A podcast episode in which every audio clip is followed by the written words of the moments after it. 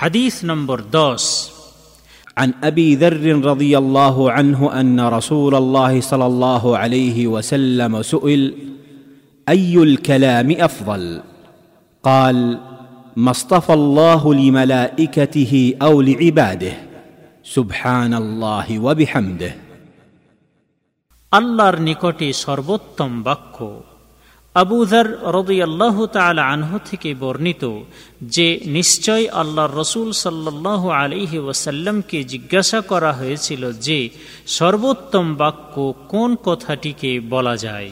তিনি উত্তর প্রদান করে বললেন, যে কথাটি মহান আল্লাহ তার ফেরিস্তাগণের জন্য অথবা তার বান্দাগণের জন্য মনোনীত করেছেন। সুবহানাল্লাহি ওয়াবিহামদিহ অর্থাৎ আমি আল্লাহর পবিত্রতা ঘোষণা করছি তার প্রশংসার সহিত।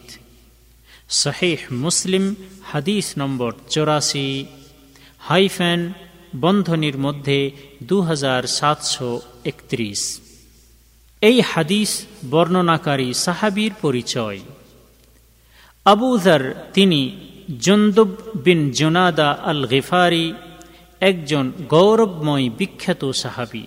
তিনি ওই সমস্ত সাহাবিদের মধ্যে একজন ছিলেন যারা ইসলামের প্রাথমিক যুগে ইসলাম গ্রহণ করেছিলেন। দানশীলতা ও উদারতায় তিনি প্রসিদ্ধ ছিলেন, তাই তিনি ধন সম্পদ কিছুই জমা রাখতেন না। মদিনাতে তিনি ফতোয়া দেওয়ার কাজে একটি নির্দিষ্ট সময়ের জন্য নিয়োজিত ছিলেন। হাদিস গ্রন্থে তার কাছ থেকে বর্ণিত দুশো একাশিটি হাদিস পাওয়া যায়। অতপর তিনি শাম দেশে যাত্রা করেন।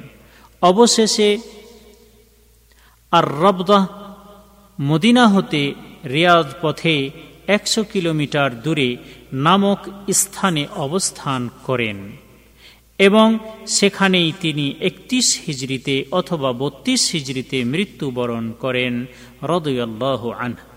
আবদুল্লাহ বিন মসউদ রদয়াল্লাহ আনহু তাঁর জানাজার নামাজ পড়িয়েছিলেন, রদয়াল্লাহ আনহ। এই হাদিস হতে শিক্ষণীয় বিষয়। এক, এই হাদিসটি সুবহানাল্লাহি বাক্যটির দ্বারা আল্লাহর প্রশংসার সহিত তার পবিত্রতা ঘোষণা করার মর্যাদা বর্ণনা করে। দুই, মহান আল্লাহর স্মরণে মগ্ন থাকার বিষয়টি হল মানসিক শান্তি এবং আত্মিক আনন্দের উপাদান। তিন, এই হাদিসটি সুবহানাল্লাহি বাক্যটির দ্বারা আল্লাহকে অধিকতর স্মরণ করার প্রতি উৎসাহ প্রদান করে।